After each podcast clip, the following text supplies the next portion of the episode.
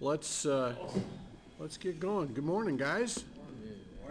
We are in, uh, case we've forgotten, it seems like it's been forever, we're in Philippians chapter two.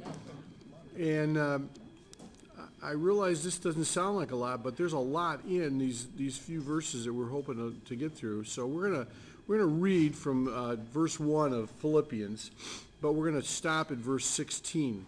So my goal is to, uh, sixteen, uh, eighteen, actually. We'll stop at eighteen. Eighteen. So one through eighteen is our, is our goal for today. So, uh, and it's actually twelve through eighteen is where I'm hoping to have it all fit. So, just to kind of give you a, a wrap up of where we start, and we're starting with the fact that we're, we're encouraged that unity is the most important thing in the church. You remember what, what Jesus prayed for in John seventeen? Remember that? They'd all be one. Yeah, yeah, that he prayed for unity. Uh, how unified is the church today, you know? It looks kind of shady to me. Yeah, it looks does. How many denominations? Yeah, yeah. And, and, it- you know, sometimes it's the extremes that are the ones that split off of denominations. You know, whatever the extreme is, the far, the far right or the far left, as the case may be, they're the ones that usually get upset. And, uh, that's what causes our struggle.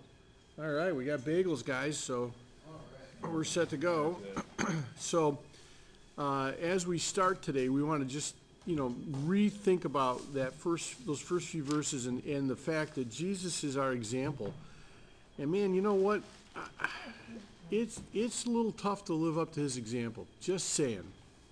You know, from my perspective, I, I have a hard time being, uh, being that, uh, putting other people's first and, you know, humility and all that stuff. We all know my stories about humility, or lack thereof, according to a computer program. So, anyhow, let's have a, One first as long as I'm in front of them. Blame it on someone else, right? you know, I used to, I used to, when I was pastoring, I used to always go to the back of the line when, uh, the, uh, at the buffet, you know, at the, the- the potluck for the, the church, you know, they'd always want, no, no, no, no, no, no. I, you know, you guys go through, anything that's left, I'll, I'll back cleanup, you know? Because I always thought cleanup was a good place to be, but anyhow. Let's have a word of prayer, and we'll start with uh, Denny's table, Dan's table, Gary's table, Tom's table, and our table. We'll read through the first eighteen verses of uh, Philippians chapter two, but let's pray first, shall we? Father, thanks again for the opportunity to spend time in your word. Thank you for uh, the uh, opportunity to um, sharpen iron against iron with our brothers here today. We just pray that you would guide and direct in our time, make it a profitable time for all of us. In Jesus' name, amen. All right, let's take a look. If you have any encouragement from being united with Christ, if any comfort from his love, if any fellowship with the Spirit, if any tenderness and compassion, then make my joy complete by being like-minded, having the same, sorry, uh, the same love, being one in spirit and purpose. Where, where are we? Chapter two, we're in verse three now. Three now. Do nothing out of selfish ambition or vain conceit, but in humility consider others better than yourself. Let each of you look out not only for his own interests, but also for the interests of others. Let this mind be in you, which was also in Christ Jesus. Though he was God, he did not demand that he claim to his right as God, but made himself of no reputation, taking the form of a bondservant, coming in the likeness of men. Verse eight. And being found in human form, he humbled himself and became obedient to the point of death, even death on the cross. Therefore God exalted him to the highest place and gave him the name that is above every name. God did this so every person will bow down to honor the name of Jesus. Everyone in heaven, on earth, and under the earth will bow. And every tongue confess that Jesus Christ is Lord to the glory of God the Father. Therefore, my dear friends, as you have always obeyed, not only in my presence, but now much more in my absence. Continue to work out your salvation with fear and trembling. For it is God who works in you uh, to will and to act according to his good purpose. Do everything without complaining or arguing. So that you may become blameless and pure children of God without fault in a crooked and degraded generation in which you shine like the star, like stars in the universe. Sixteen.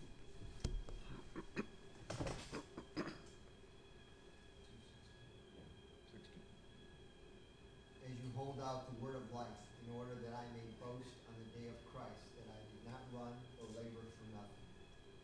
Yes, if I am being poured out as a drink offering, not in sacrifice and service of your faith, I am glad and rejoice with you all.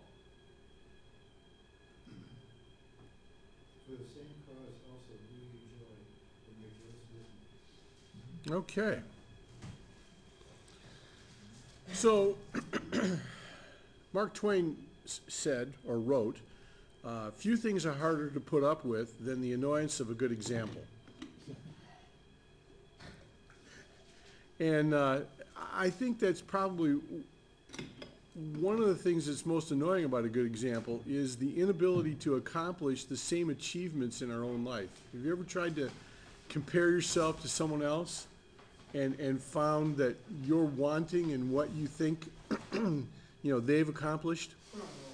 I think one of the things that makes uh, for this is that uh, unless a person can enter into our own lives and share his skills, we can't attain to the same kind of achievements or accomplishments that someone else has. It, it takes more than an example of an outsider. It takes the power on the inside in order for this to happen. And uh, Jesus is presented as the great example. And, uh, you know, you, we read it, we agree with it, we admit that he had, he was submissive to the will of the Father. He came not to, to, not to be served, but to serve. And then we're told that we're supposed to live out that same example. I guess the question is, how you doing with that? And I think the problem is most of us would admit, you know, not so well. At- least me. I don't, I can't necessarily speak for all of you. Well, there's a few of you I could speak here for, but no, no. Uh, So, it's this, this divine pattern that he sets down, and, but it takes the divine power of God to accomplish it. We can't do it in and of ourselves. I, I will tell you that if I try to do it in my own ab- ability, yeah, it isn't going to work. Imitation is not what's important. It's incarnation that's important. Christ, according to Galatians 2.20, he says, Christ lives in me. That's how we accomplish these things. So the Christian life is, is it should not be a series of ups and downs, although I will readily admit that mine is. It's supposed to be uh, a, a process of ins and outs. God's, God works in us and we work out of that is the plan. So let's take a look at this. Um, he says, uh, Paul, Paul says that obedience is the primary responsibility of the church, both collectively and individually, which is kind of interesting because the, for that to be accomplished, this idea of obedience, it first must we first must devote ourselves to the practical Christianity. That's in two, two uh, 12 and 13. And then by working out our salvation, that's going to be in verses uh, 14 and 16. And then never succumbing and complaining and grumbling, which is part of that. And then finally, we get to participate in the joy of ministry, that not only rejoicing with him, but sharing in Paul's outlook, which is what we're supposed to do. So, how does that work? Well, first of all,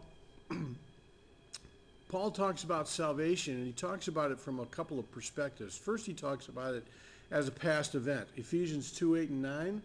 For grace, for by grace are you saved through faith, and that not of yourselves is a gift of God, not of works, lest any man should boast. That's the past. But there's also a, a future consummation of our salvation. Romans uh, 13, 11 says, And do this understanding the present time. The hour has come for you to wake up from your slumber because our salvation is nearer now than when we first believed. How is that possible? How is it both possible that it's a past event and also a future event? Salvation is here and now for us, but we don't have the complete fruits of salvation until we're in heaven. Yeah, yeah. Gary's mentioned before. I remember Gary. You talked about what is it? You, how do you say it? We talk about It was salvation, past, present, and future. Right. Past was the being justified, yep.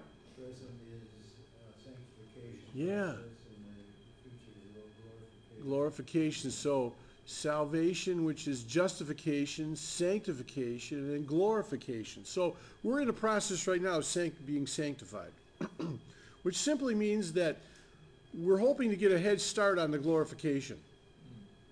That's the whole purpose of why we're here. We're to we're to start the process of that. Okay, so so personal salvation brings about responsibilities, and Paul talks about that as being obedient. Paul really meant, in the first place, we're to act like Christians. So sometimes you fake it until you make it. You know what I'm saying? You start by practicing being a Christian. We'll get there in a second, Tom. And, and then after that, you eventually become that because you've been doing it. Tom, you had a comment you wanted to make. Yeah, I, I'm thankful for my gift of salvation, but I'm one of the extremely unlucky ones that suffers severely from the Apostle Paul syndrome. Which is you persecuted the church or otherwise? Romans seven, uh, Yeah. fourteen through twenty-five. You, you want, you want to do right, just have a hard time getting it done, right? Yeah, Deb, man, I'm right with you, bud. I'm, I think I might, I might be on the bottom or the top of that list, depending on which is the worst.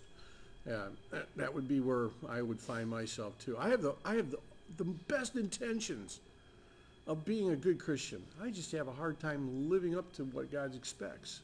Now, the problem with that is I try to do it in my own power. So how does that happen? It happens by, and we're going to look at that. There's three ways that we learn to uh, learn obedience and we learn to grow in Christianity.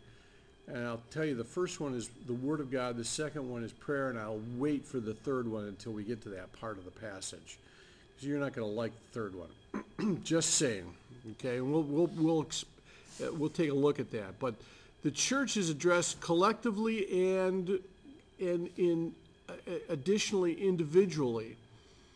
So one of the things that's kind of interesting is this this passage in, in 12 where it says to continue to work out your salvation with fear and trembling. What does that mean? Does that mean I'm not saved yet? Is that what it means? I haven't made it yet? Proverbs two, one through three, talking about, you know, you know, let me get there. Okay. Well, I mean, you think about it this way. God created us in his own image. Mm-hmm. He gave us free will, free choice. Now, Mhm. We can define that a thousand different ways, Mhm. as denominations do. Um, because he didn't have to do any of this, he gave us a way of life Mm-hmm. and a path to follow. Okay. And there's always consequences, curses and blessings that come with that. And until we realize that, that He is God, and that we want to serve Him, and we do it in fear and trembling, knowing that He is the Creator. He's given me something that I don't deserve Mm-hmm. and it's such a blessing. And, and Amen. the fear is to know him. The more we know him, the more we want to be with him. And I, I think that's basically what it says. So how do we work out our own salvation? Is that so, is that a process? Is that, is that what, what Gary mentioned when he said justification, the second one was sanctification? Is that what we're talking about here? And because I think we have a choice now. Okay. Choice to follow faith. All right, so, something in us that will make that choice. The issue is that's gotta grow to a point where you are willing to make that choice. okay, I do what I do because I want to do it. okay. Tom's got it. I, I need the Holy Spirit for reproof, correction, and guidance. Amen. Yeah. And, and not just you, I think the rest of us too, Tom. I used to tell people all the time, I says, what advantage do we gain by learning between good and evil? Nothing. Nothing, yeah. Well, no, we learned just how bad we really are. But I'm saying, just I- having that, just having that. Yeah, think about it. We were never supposed to know that. We were never supposed to know the difference between good and evil. We were supposed to constantly be in a constant state of innocence, which is not what we have. So this idea of working out, it's kind of interesting. There's a word play here. Do you notice in verse 12 it says to continue to work out your salvation in fear and trembling, for it is God who works in you. So God works in you, and as a result of that, you work out your own salvation. What does that mean? It means that you do things that would be appropriate if you are a Christian.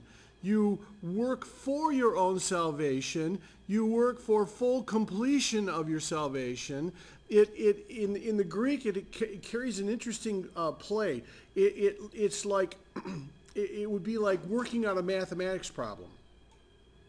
You know, where you gotta you gotta do the longhand. You know, you gotta do it all, put it all down, and work it all till you get to the point. Or in in Paul's day, it was kind of like working in a mine. It was getting all of the valuable ore out of the mine.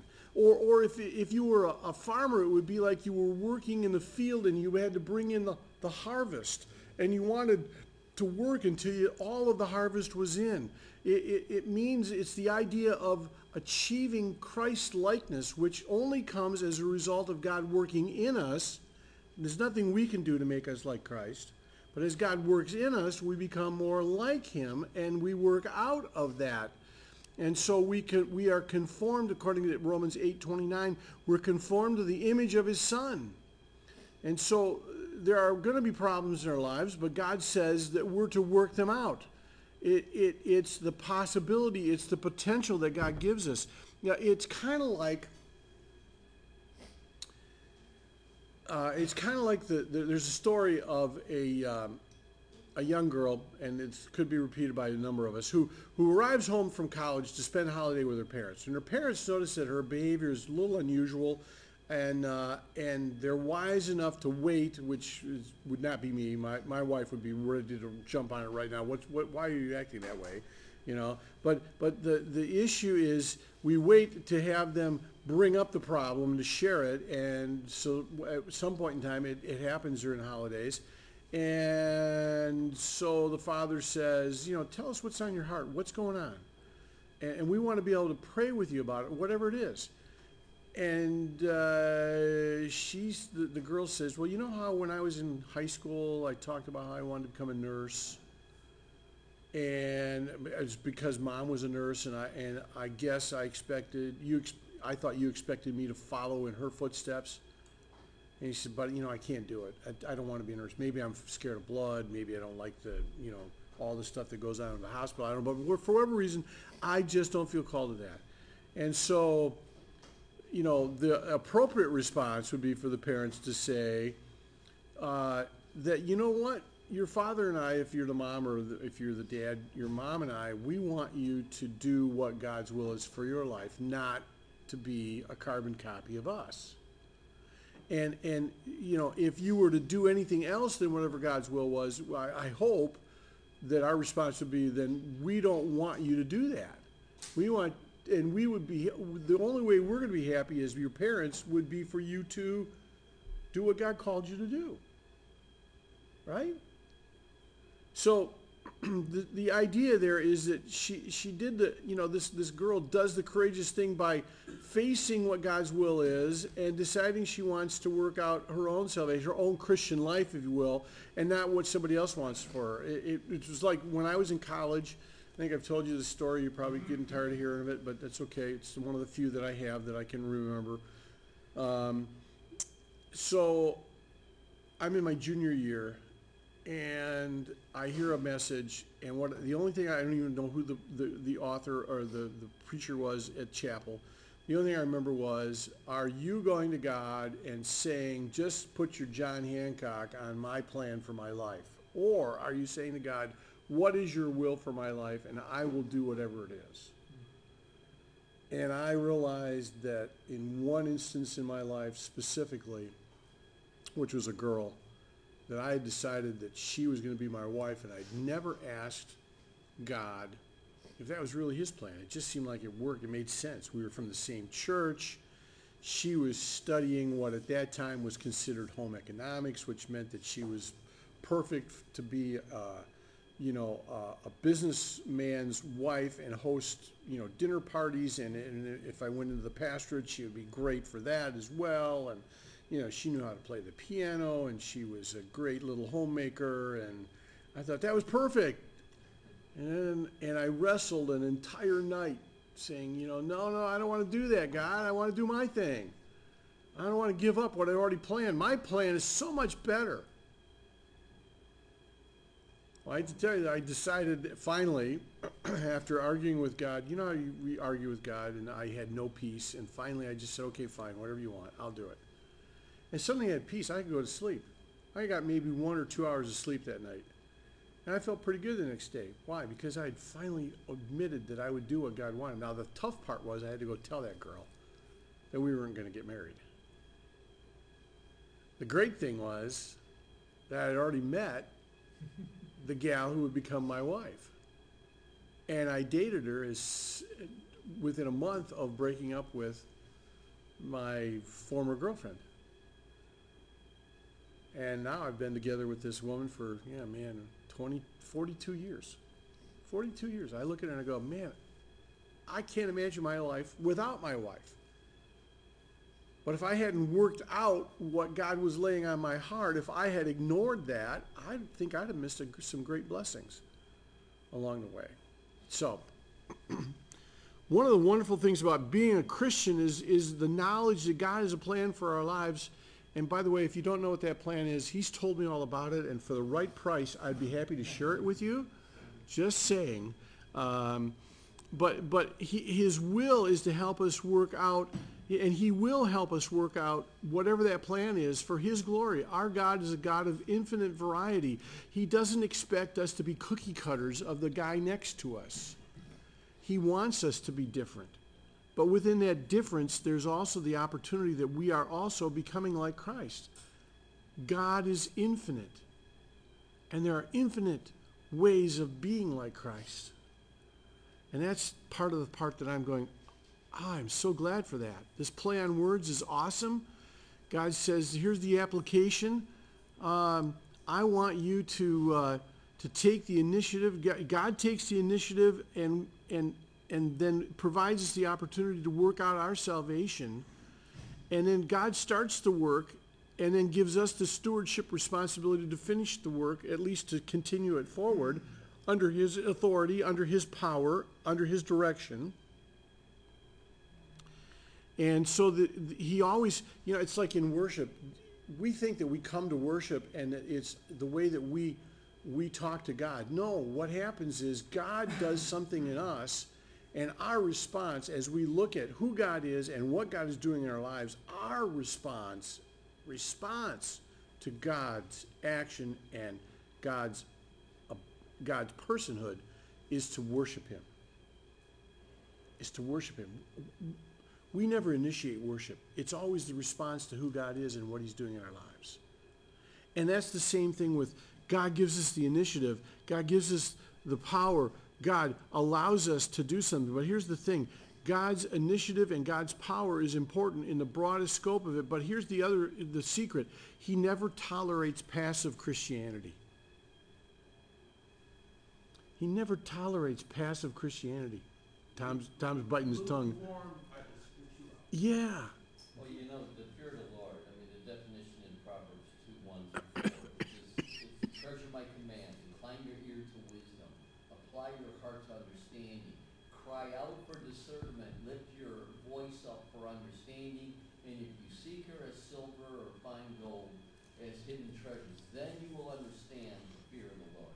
I mean, it's just the definition. Fear of the Lord is the beginning of wisdom, Proverbs says too. You know, it's like, duh.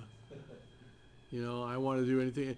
And here's the thing while human energy can never accomplish the work of God, God did not accomplish, God does not accomplish his purposes here on earth without human effort.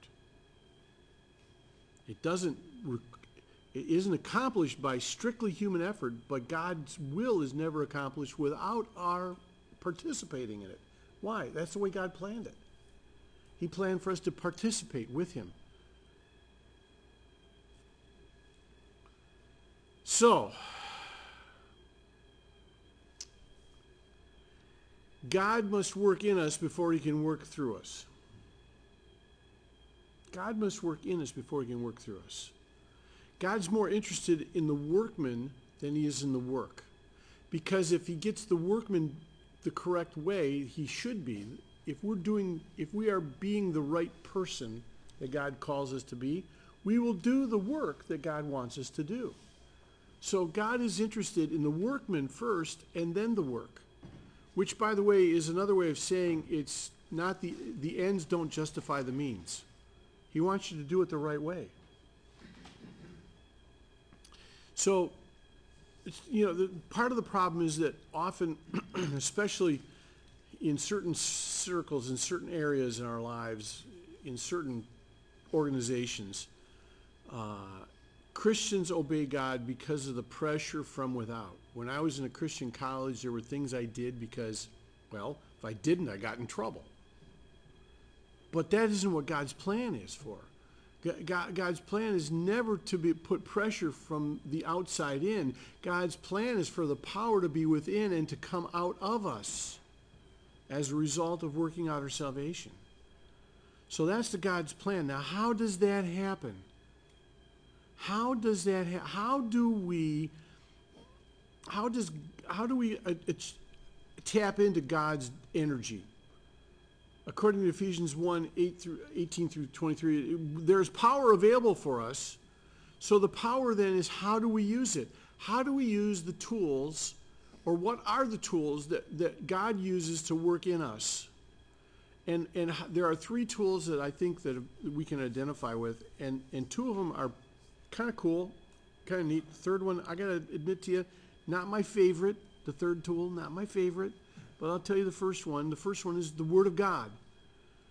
1 Thessalonians 2.13 says, For this cause also we thank God without ceasing, because when we received the Word of God, which you heard of us, you received it not as the Word of man, but as it is in truth, the Word of God, which effectively works also in you that believe. So the same Word of God that spoke the universe into being is the same power that can be released in our lives. And it's our responsibility to appreciate the Word of God. In other words, to treat it not as the Word of men, but as the Word of God. One, we appreciate the Word, so we understand that it is inspired, it is authoritative, and it is infallible. The second one is we appropriate the Word of God. We receive it. When we appropriate it, it means that we just don't listen to it, but that we read it and study it. We, we receive God's word, which means that we welcome it and we want to make it a part of our inner being. And the result of that is that after we appreciate the word, after we appropriate the word, then we believe, which is the word, uh, if I was going to alliterate it, it would be the, to apply the word of God. When we trust God's word and act on it, then God's power is released in our lives because it is, for with God nothing is impossible. For no word from God shall be void of power, according to the American Standard Version. God's word is about power of accomplishment in it, and faith releases the power of God. So the first thing, the first tool we have is the Word of God. The second one is another one that's pretty easy to use, although it's one of the last things we always resort to, and that's prayer. You know, it seems like I always wait to pray until I'm at my wit's end and go, oh, yeah, I should have prayed. Why didn't I do that first? I don't know, because I'm an idiot. Just personal problem, personal observation about myself.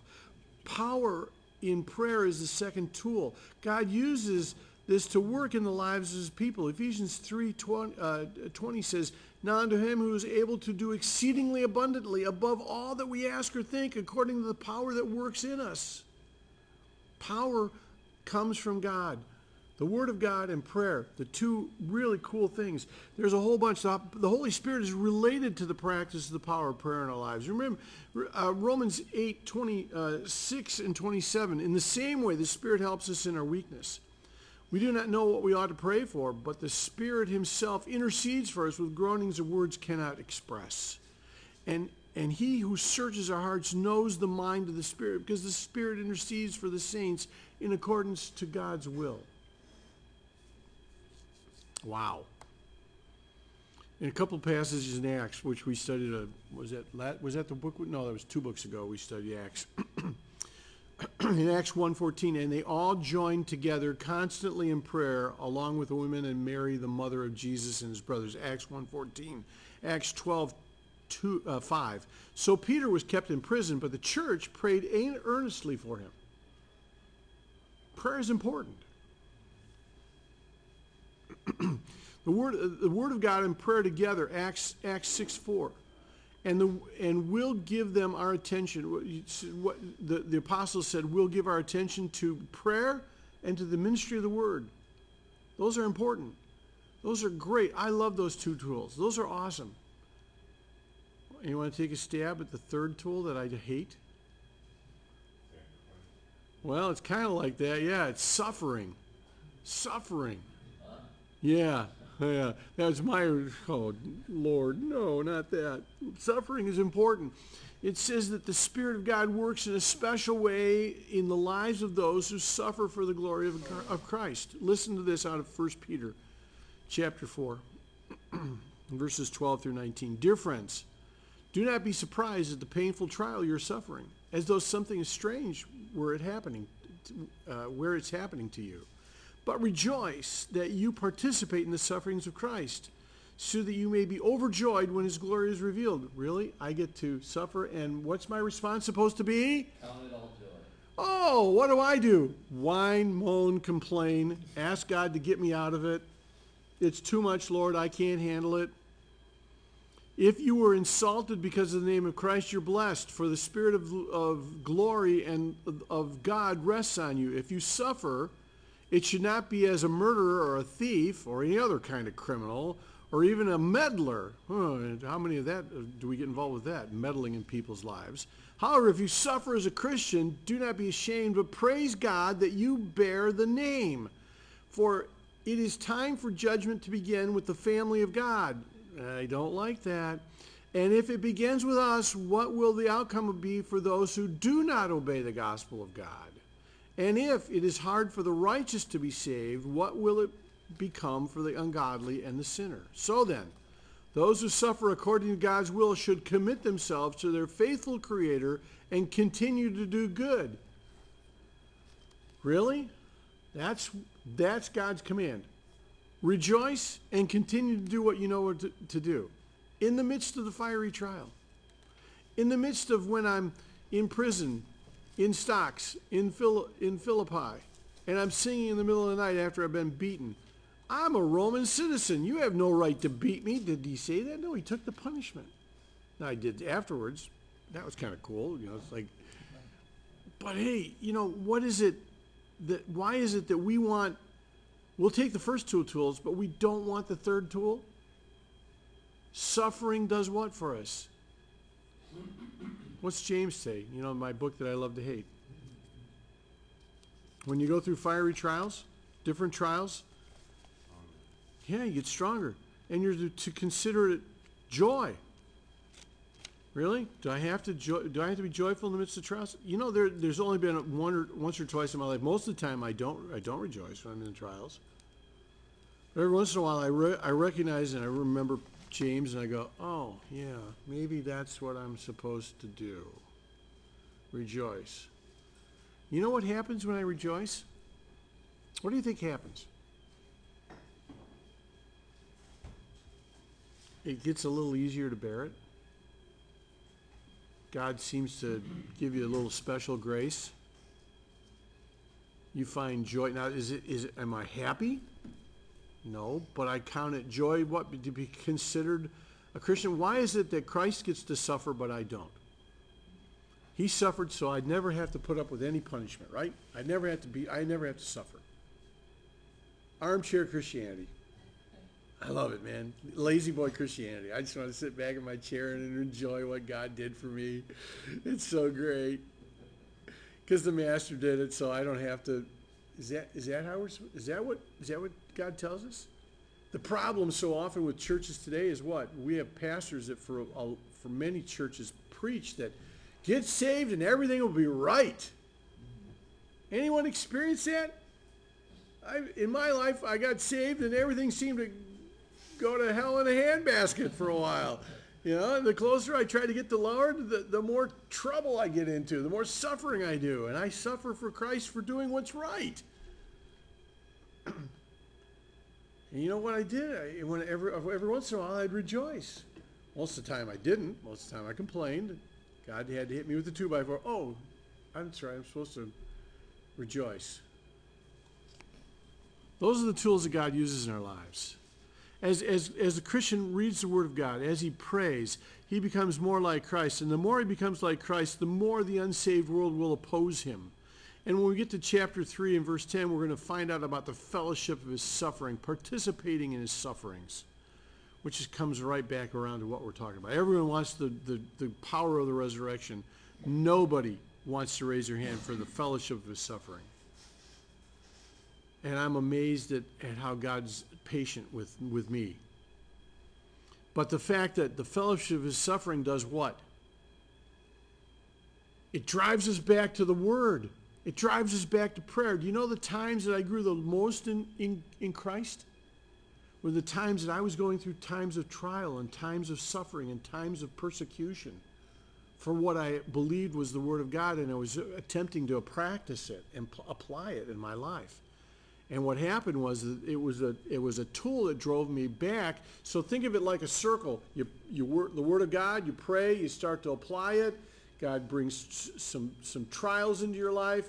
It what does it do? It causes you to go back to the Word of God and pray, and you get you get stronger. And what you go through trials again. You get stronger. You start going through the Word of God. It's a it's a cycle that we go through, and it's important that we do it. And it's important that we do it without murmuring and arguing. Hmm. Yeah, I don't want to do that. I want to do anything but that. I want to murmur. I want to complain. By the way, anybody else, you know, any other example of people who murmured and complained that were people that were people of God?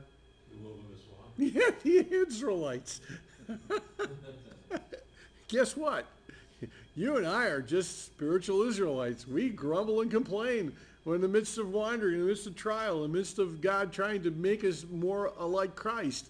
And we complain and moan and, and cry about it. And God says, no, no, no, I'm doing this for your, per- for your benefit.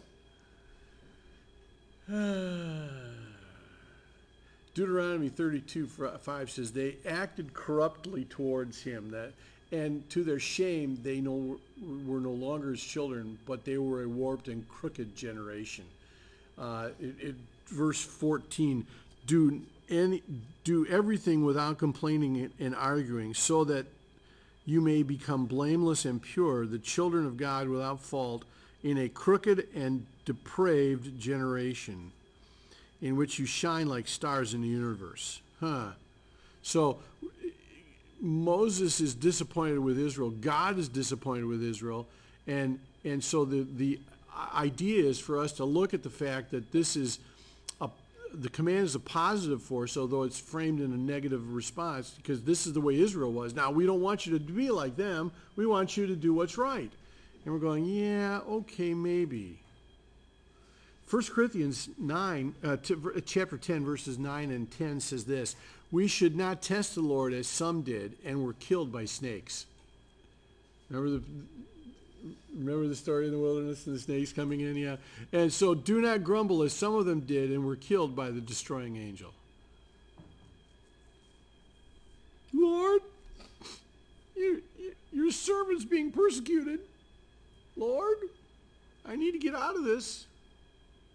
Lord, is there a way to escape? It's not fair that I have to suffer for your sake.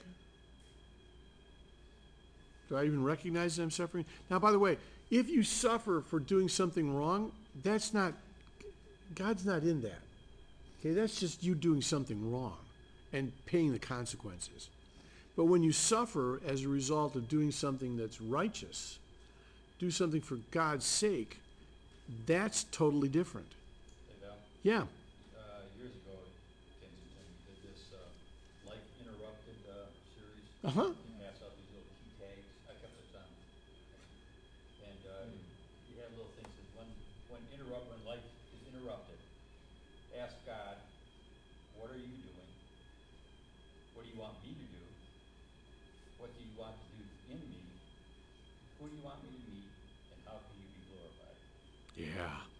Those are, those are great reminders. Great reminders. Yeah. By the way, God, uh, Paul is not admonishing us to retreat from the world and to go into spiritual isolation. He's not ta- talking about building citadels. He's not talking about, you know, going out to Montana and starting our own community away from everyone else.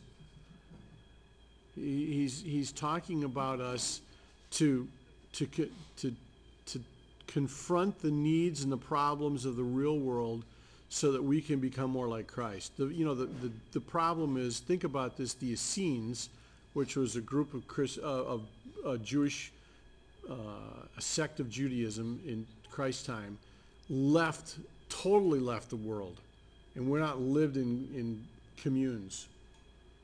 Okay? And, and as a result had very little impact on much of Christ, uh, much of Judaism.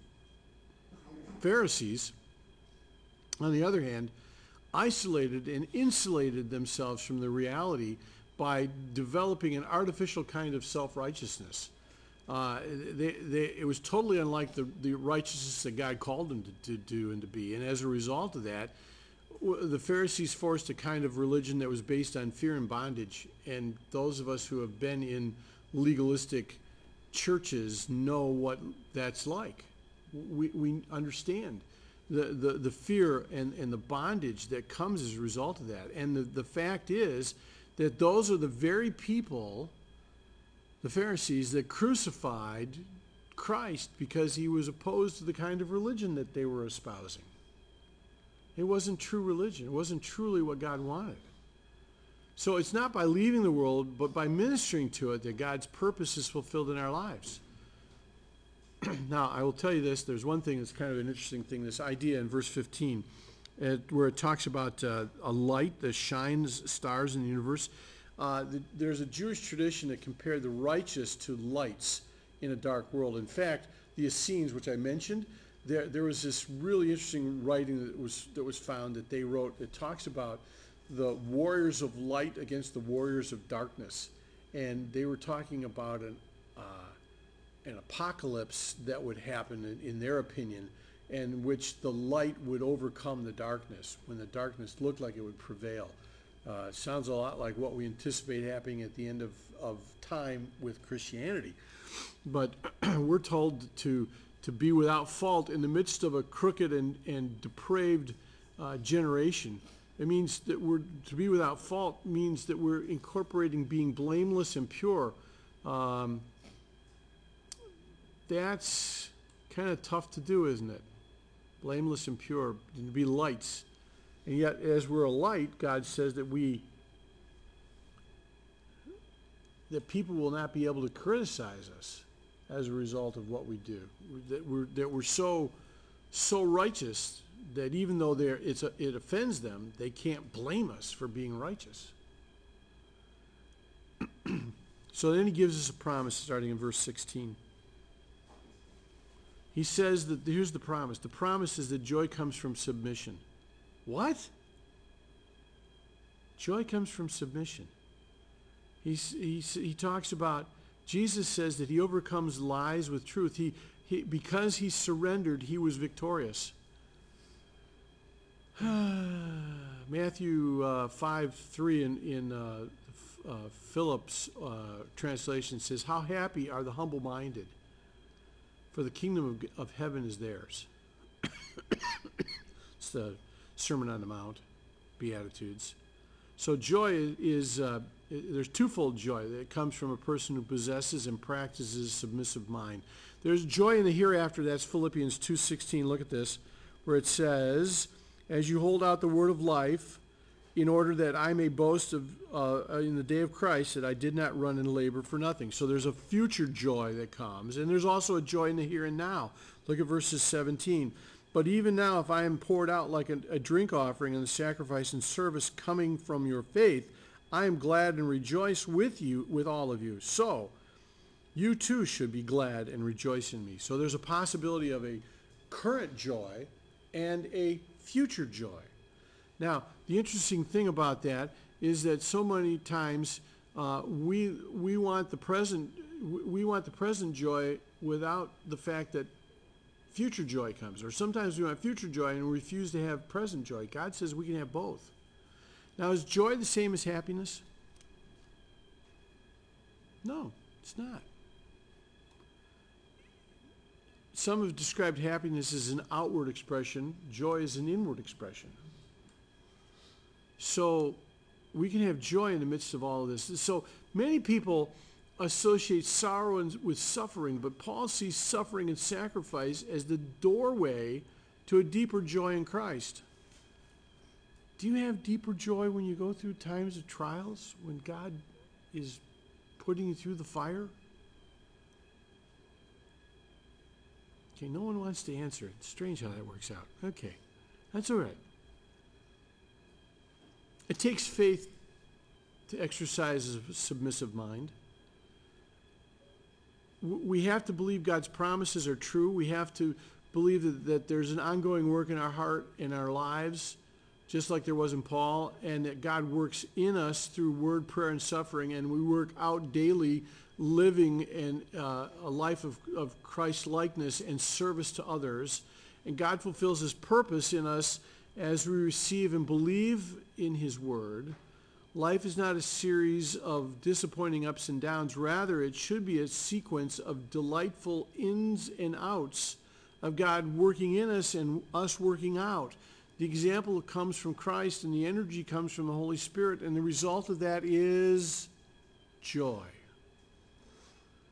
And if I could learn how to figure out how to do that on a daily basis, on an hourly basis, I would be the happiest man in the world. The problem is that knowing it and doing it are two different things.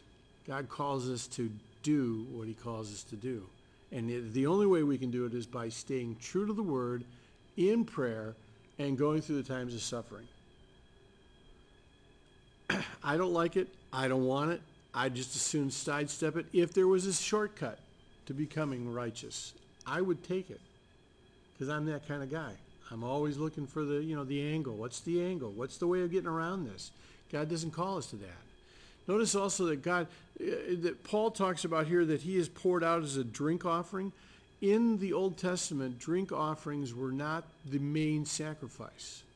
They were a secondary sacrifice. Um, the idea of sacrifice and service is accompanying in that in that whole process. It it talks about uh, he's being poured out. It is a present tense type of thing that is going on on an ongoing basis that he's being poured out. And and Paul says this is how we should live our lives in a way that bring with us pouring ourselves out in the service and sacrifice of others which, by the way, I do often with a lot of grumbling. Okay, God, I'll do it because it's the right thing to do. I'm not happy about it, but I'm doing it because it's what you told me I needed to do.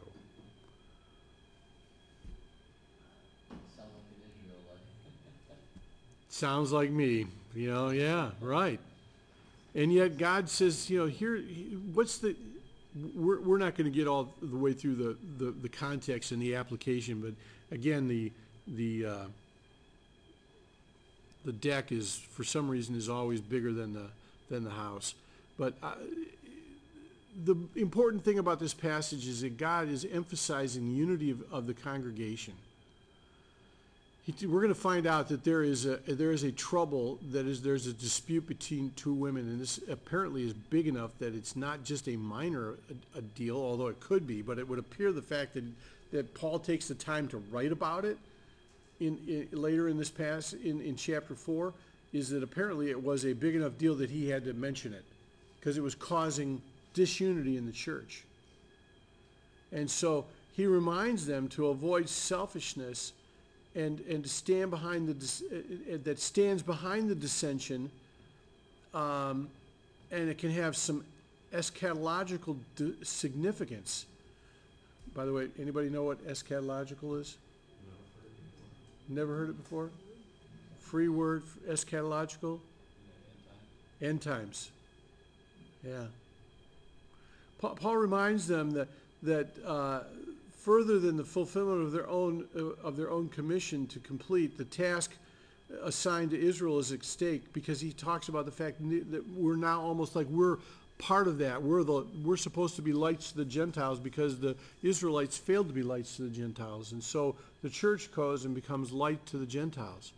And internal disunity uh, tarnishes the external proclamation of the gospel. Have you ever noticed that all of the infighting causes people to wonder about that church or about different denominations fighting against each other?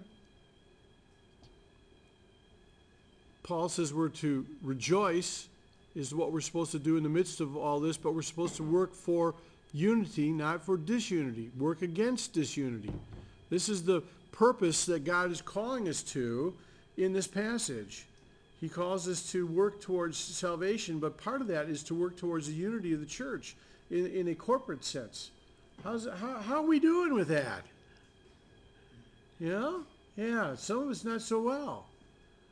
I, I, I don't know if I told you this. Uh, I, I think I told you last week. I'm I'm I'm frustrated by Americans who transport their problems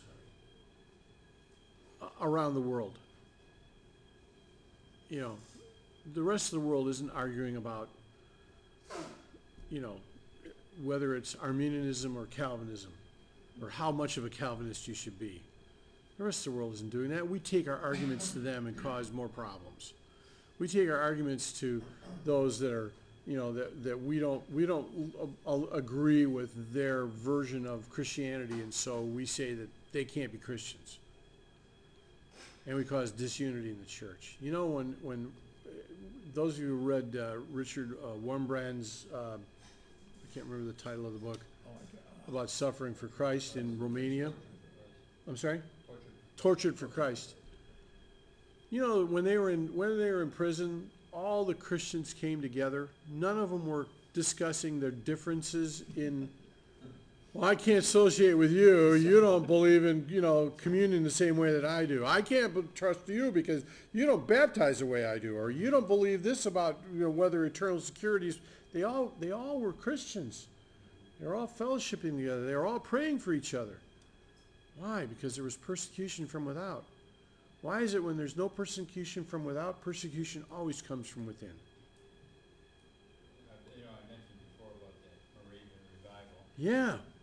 which it, just keeps on coming back to my mind, especially when we talk about, about unity and, and how, I don't know if you, this, in like seventeen twenty-seven, uh, these, uh, uh, There was a there was a, a nobleman who allowed it who allowed Christians to to set up uh, and live in his domain, his area. And there was a, a great dissension between the, the, various groups of Protestants who had come to live there. And so the result was that they started a prayer. Right, in, instead of concentrating on their differences, they decided to come together and pray, uh, as, as Christians, uh, you know, just concentrating on what they believed in. And there was a great revival that, that broke out. And one of the results was they had a, a, a prayer meeting that lasted a hundred years. Round the clock, 24 hours a day, people were praying for the movement and for the unity of the church, and for a hundred years, it stayed that way. Can you imagine, Tom? You want to say something? Sinful pride is a major problem because cause of, of the divisions in the church. Well, yeah, because we we somebody wants to get ahead of us. Someone looks a little better. We always try. You know what we want to do is we always knock the other person down, or the other group down, so that we look better. Or we start to think, well, God's got a special anointing on us, but He doesn't on you and you, but just on me, because you know I'm the important guy. And it's all about pride. You're right, Tom. It, it's it's a huge problem.